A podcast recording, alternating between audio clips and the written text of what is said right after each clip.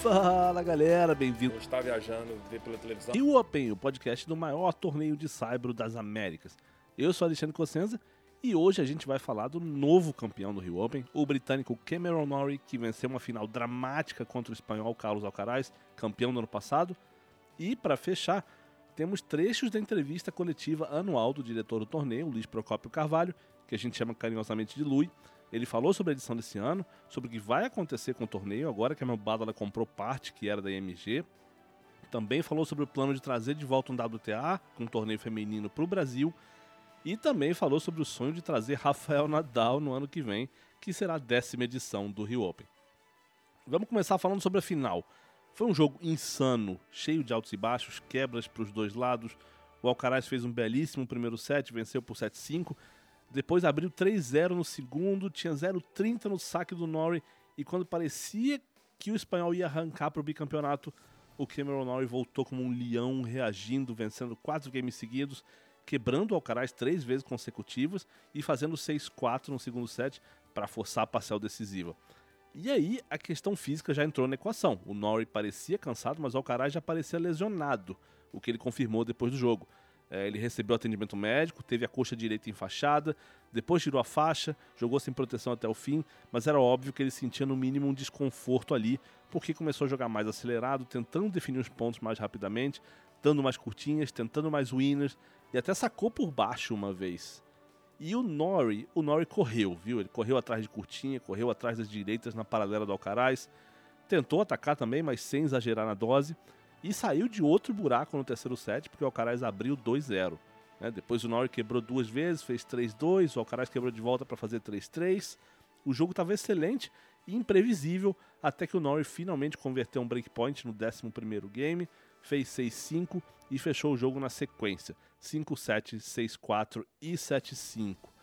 Foi o primeiro título da A T P quinhentos do Cameron Norrie, não foi o maior da carreira, porque ele ganhou em Indian Wells, que vale mil pontos em dois mil e vinte e um, mas foi o primeiro quinhentos e o maior título da vida dele no saibro.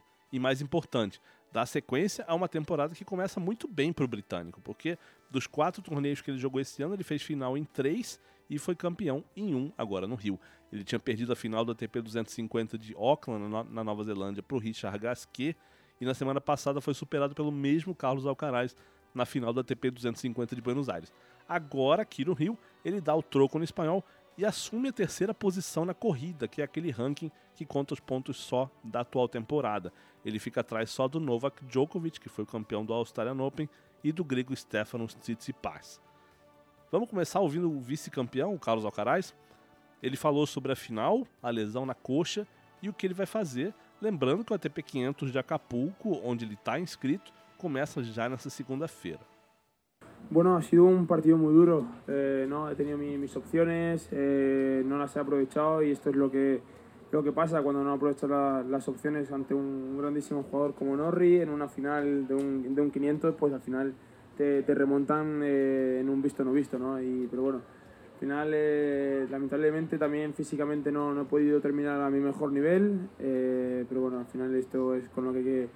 con lo que hay que convivir en un calendario tan, tan exigente, ¿no? Así que ahora mismo, pues bueno, eh, a, a recuperar. Bueno, eh, la verdad que mucho, porque fís- físicamente no te encuentras eh, muy bien, eh, bueno, intentas a, a arriesgar más de la cuenta y intentar, pues, eh, jugar más, más agresivo, más rápido y... Y como he, como, como he dicho, un, ante un jugador como Norrie, que, que es muy duro eh, aquí en tierra, con mucha humedad, es complicado hacer muchos winners y cometer tanto riesgo en muchos puntos, al final pues vas cometiendo errores que, que normalmente no, no cometes, ¿no? Así que me ha influido bastante. Bueno, eh, ha sido... Eh, he terminado prácticamente hace media hora, es una cosa que, que hay que pensar también, eh, evaluar con mi fisio, con mi médico, a ver eh, qué gravedad de, de la lesión o qué tengo en en el isquio y a partir de ahí evaluar a ver si a, a ver si puedo ir a jugar a Acapulco sin tener mucho riesgo, ¿no? Pero pero bueno, yo tengo muchísimas ganas de ir a Acapulco, es un sitio donde jugué en dos mil veintiuno y me encantó, así que haré todo lo posible para para recuperarlo e, e intentar jugar.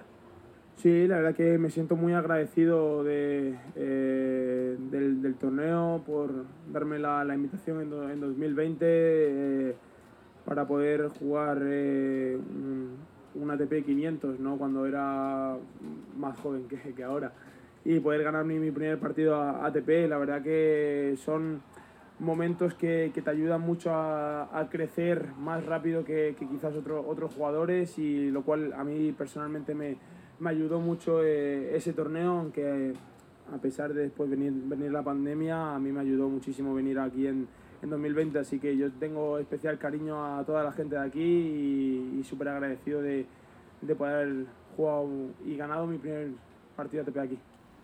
O Alcaraz disse que foi uma partida muito difícil, que ele teve suas chances, mas não aproveitou, e é isso que acontece quando você não aproveita chances contra um grande jogador como o Norrie em uma final de A T P quinhentos, você leva a virada num piscar de olhos. Ele falou que também não terminou o jogo, né, tão bem fisicamente, mas que isso é consequência de um calendário muito exigente, então agora ele vai tentar se recuperar. O Alcaraz disse também que a lesão afetou muito o jogo dele, e aí ele passou a tentar arriscar mais, jogar mais agressivo, e contra um jogador como o Norrie, que é muito bom no saibro, e numa quadra com muita umidade, é muito difícil fazer muitos winners. E correndo tanto risco, você vai cometendo mais erros que normalmente não comete. Então o Alcaraz diz que sim, que a lesão influenciou bastante na maneira dele, dele se comportar dentro da quadra. Ele só não disse se vai jogar o A T P quinhentos de Acapulco, que começa nessa semana.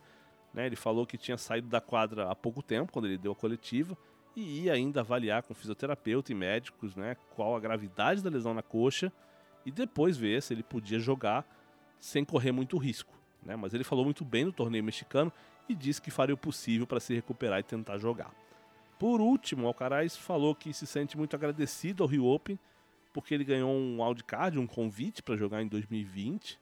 Uh, foi quando ele fez o primeiro jogo de A T P quinhentos na carreira. Ele ganhou seu primeiro jogo de A T P quinhentos no Rio de Janeiro.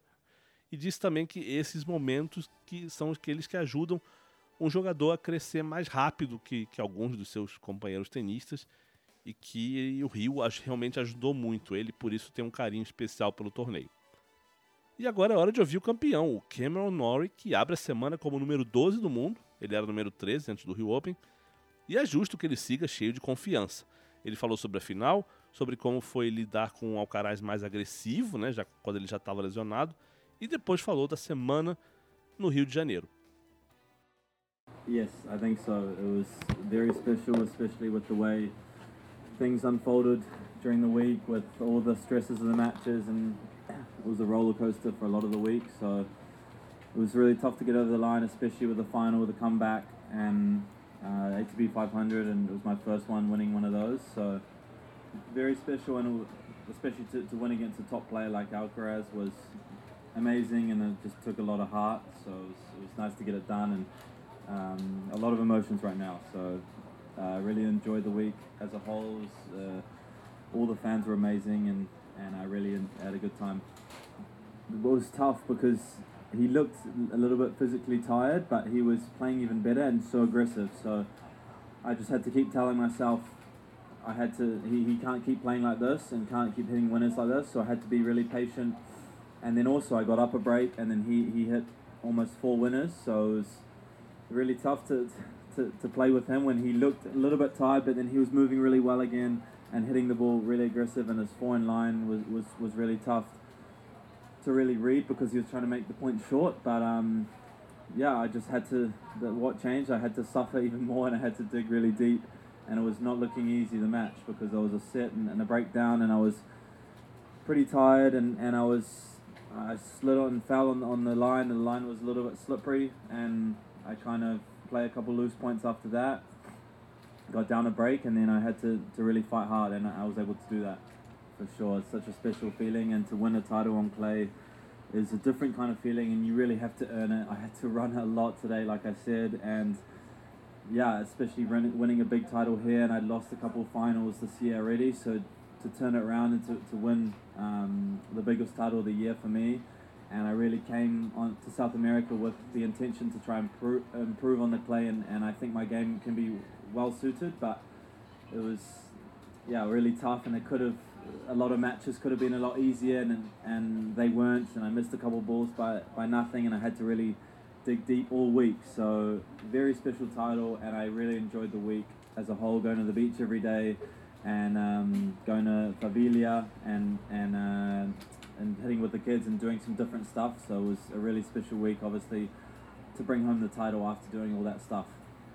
O Norrie começa dizendo que sim, que ele acha que foi um dos momentos mais especiais da carreira, que foi difícil fechar o jogo, que foi seu primeiro título em um quinhentos, e especialmente contra um tenista como o Alcaraz, que ele precisou de muita raça e que estava muito emocionado, né, ainda quando ele chegou para a coletiva. É, o Norrie disse que gostou muito da semana inteira, que a torcida foi incrível e que ele passou ótimos dias no Brasil. Mas especificamente sobre a final, ele disse que foi difícil, porque o Alcaraz parecia cansado, mas estava jogando melhor e mais agressivo. Então ele, Norrie, ficou pensando que o Alcaraz não ia conseguir jogar naquele nível por mais muito tempo, mas que quando ele abriu uma quebra de vantagem, o Alcaraz enfiou quatro winners e voltou a parecer que estava se movimentando bem de novo. E que ele, Norrie, precisou sofrer mais e tirar lá do fundo, porque ele teve, né, um set e uma quebra abaixo, duas vezes, né, no segundo e no terceiro set, ele teve quebra atrás, e precisou lutar muito para vencer. Ele também falou que conquistar um título no sabre é uma sensação diferente, porque ele disse que você realmente precisa merecer e que ele precisou correr muito nesse domingo, e ganhar esse título aqui no Rio depois de perder duas finais foi importante, porque ele veio para a América do Sul justamente com a intenção de melhorar o, o, o jogo dele no saibro, porque ele acha que o tênis dele pode funcionar bem nesse piso. Ele disse também que algumas partidas poderiam ter sido mais fáceis aqui no Rio Open, mas não foram, porque ele errou algumas bolas ali por muito pouco, e por isso ele teve que ralar muito a semana inteira. E ele lembrou que foi à praia todos os dias, visitou a Rocinha, bateu bola com crianças lá, então foi uma semana muito especial, ainda mais com o título. E agora, se vocês me permitem, eu vou falar um pouquinho mais em formato de opinião, comentando os méritos do Norrie nessa semana do Rio Open. Eu acho que a primeira coisa que é legal de todo mundo saber é que ele não vinha para o torneio, mas o Casper Ruud, vice-campeão de Roland Garros, vice-campeão do U S Open, ele desistiu mais ou menos em cima da hora, e o torneio foi conversar com o Norrie, que já tinha meio que se interessado em jogar no Rio, e eles entraram em um acordo e o Norrie finalmente veio. Mas ele veio de corpo e alma, que é algo que não é tão comum de ver nos torneios, e eu não estou falando nem só do Rio Open. Ele chegou aqui falando que sabia que ia ter jogo no calor, na umidade, que ia ter que trocar de camisa, que ia ter que correr, que ia ficar muita, muitas horas na quadra, e ele encarou esse desafio de peito aberto. Não foi um cara que desanimou ou se desmotivou quando pegou um jogo longo com sol de trinta graus batendo na cabeça. Ele foi lá e encarou. E, e, e mais, né? No podcast de ontem a gente trouxe áudio dele falando sobre a visita que ele fez à Rocinha, bateu bola com o garoto de lá, mas ele foi além. Ele trocou um treino dele no jockey para bater bola com o Valtinho, um garoto da Rocinha. Ele deu dicas, ele se dedicou de verdade. Não foi aquela ceninha para tirar foto e aparecer nas redes sociais, sabe? É, ainda deu uma camisa autografada pro garoto, deu pra ver que foi uma experiência, como ele mesmo falou, de abrir os olhos pro Norrie. E eu acho que é muito bacana quando o esporte, não só o Rio Open, não só o tênis, consegue proporcionar esses momentos. No caso, um, um abrir de olhos para um tenista que mora na Inglaterra e foi criado na Nova Zelândia, que são países de primeiro mundo, como a gente fala, e um exemplo, né, o alimento de uma esperança para um garoto que pode usar o tênis para ir para uma faculdade, receber um estudo de alto nível e de repente até se tornar um atleta profissional. Esse aspecto do esporte não tem preço, né? Então, para quem esteve aqui no Jockey, no Rio de Janeiro, acompanhar a semana do Norrie, as declarações, as entrevistas, uh, os gestos dele, uh, olha, foi muito legal.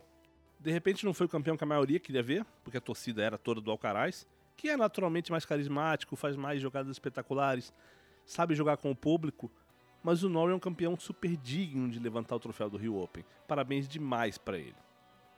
Agora vamos para a reta final desse podcast. É hora de ouvir o Luiz Procópio Carvalho, diretor do Rio Open, que deu, como sempre, aquela coletiva anual no fim do torneio, fazendo um balanço do evento, dizendo o que funcionou, não funcionou, é, o que o torneio gostaria de ter feito melhor, o que vai mudar ou não para os anos seguintes.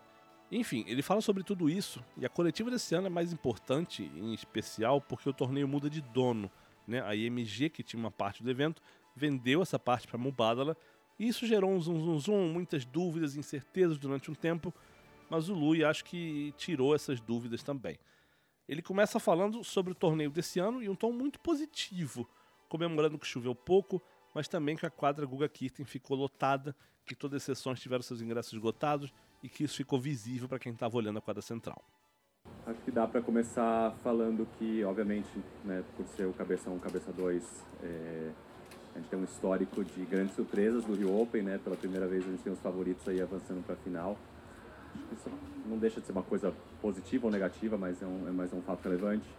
É, falando um pouco de dois mil e vinte e três, acho que o grande, é, a grande notícia acho que foi, no caso, a falta de chuva, né? Na terça-feira choveu um pouquinho mais tarde, mas foi... É, não afetou tanto aquela, as, pessoas, as pessoas muito vieram me perguntar, né, e a chuva de terça-feira? Mas a chuva de terça-feira é a chuva que não dá tanta dor de cabeça, aquela chuva que chove tão forte que cancela tudo, já passamos para o dia seguinte, não é aquele chuva que vai e vem, que gera um pouco mais de ansiedade.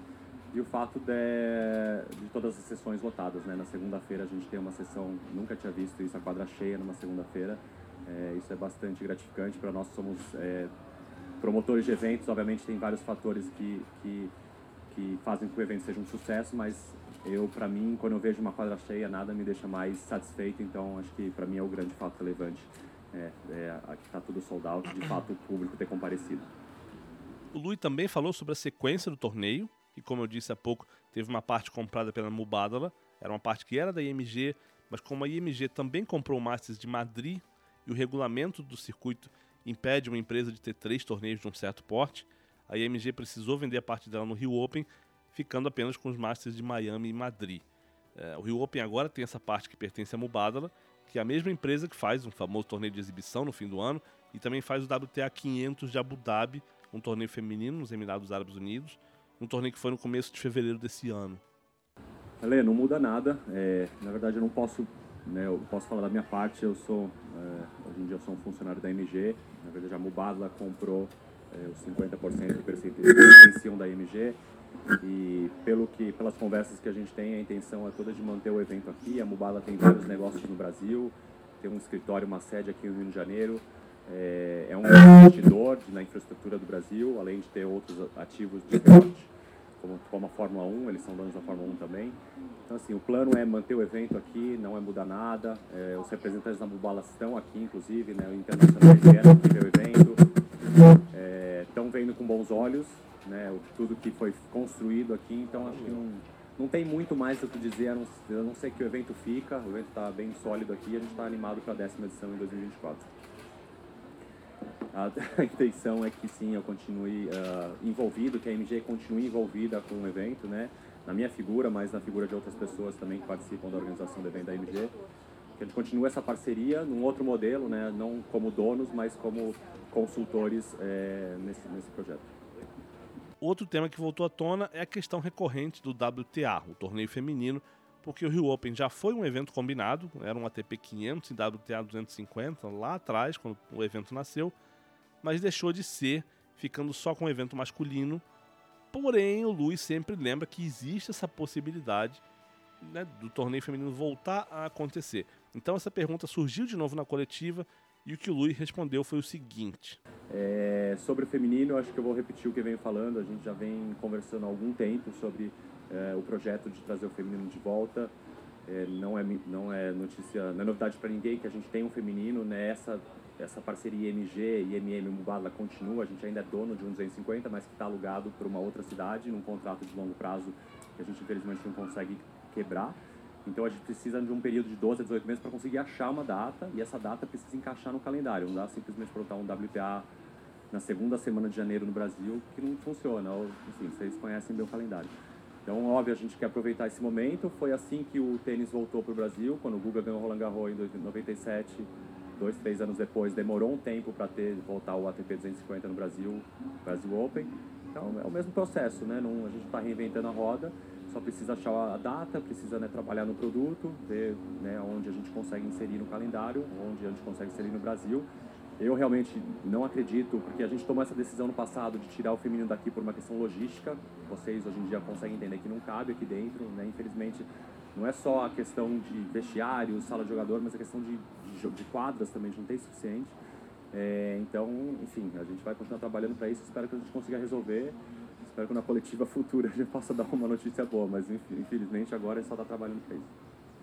E outras duas coisas importantes que o diretor falou foram sobre o sonho de ter Rafael Nadal no Rio de Janeiro em dois mil e vinte e quatro, para a décima edição do torneio, que seria super especial, E ele falou também sobre a relação do Rio Open com o Alcaraz, que é algo que casa muito bem com o que a gente acabou de ouvir ele falando, né, mas é, agora no podcast, se mostrando muito grato ao torneio.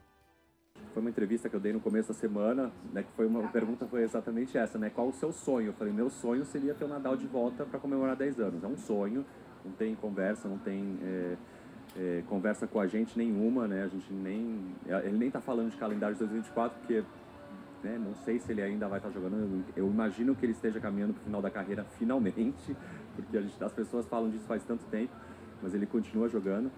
Mas, de fato, seria um sonho, né? Porque o Alcaraz, enfim, é a nova geração. Ter ele como a, a, né, a antiga geração, um jogador que, de fato, ajudou muito a desenvolver o Rio Open. Nos três primeiros anos ele foi fundamental para fazer com que o Rio Open crescesse é, como, como evento. Então, por que não sonhar? Mas, é, por enquanto, é só um sonho mesmo. A relação...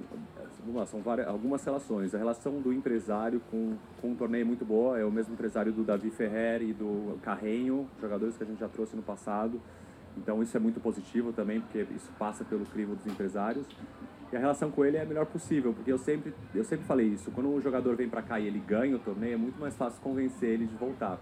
Então as memórias do Alcaraz com o Rio, a relação dele com o Rio é muito positiva. Foi né, o torneio que ele ganhou o primeiro jogo A T P, o primeiro A T P quinhentos dele título. Possivelmente, né, hoje, a primeira vez que ele vai defender um título em algum torneio A T P. Então essas... essas recordações, essas memórias são sempre muito positivas para poder convencer ele para voltar. É, agora, vamos ver, né? As coisas mudam, eu não, não sou muito de, de tentar ficar fazendo previsão. É, tudo que eu sempre falo é que a gente tem um comprometimento de sempre tentar trazer o melhor na lineup possível. Eu acho que com ele no, no line-up a gente está bem servido. E é isso por hoje e pelo Rio Open de dois mil e vinte e três, gente. Eu sou Alexandre Cossenza e agradeço a companhia de vocês que ficaram desde o começo até o fim do torneio diariamente aqui no podcast do Rio Open, o maior torneio de saibro das Américas. Mas não é porque a gente encerra esse torneio que eu vou deixar de fazer a recomendação de sempre. Aproveita e favorita o podcast no seu player preferido para começar a receber notificações sempre que a gente publicar um episódio novo. O podcast Rio Open está no Spotify, no Apple Podcasts, na Amazon Music, no Podbean, na Deezer, no Stitcher e no Google Podcasts. Então é só escolher favoritar o podcast e ficar sempre informado sobre tudo que envolve o Rio Open. Um abraço e até a próxima.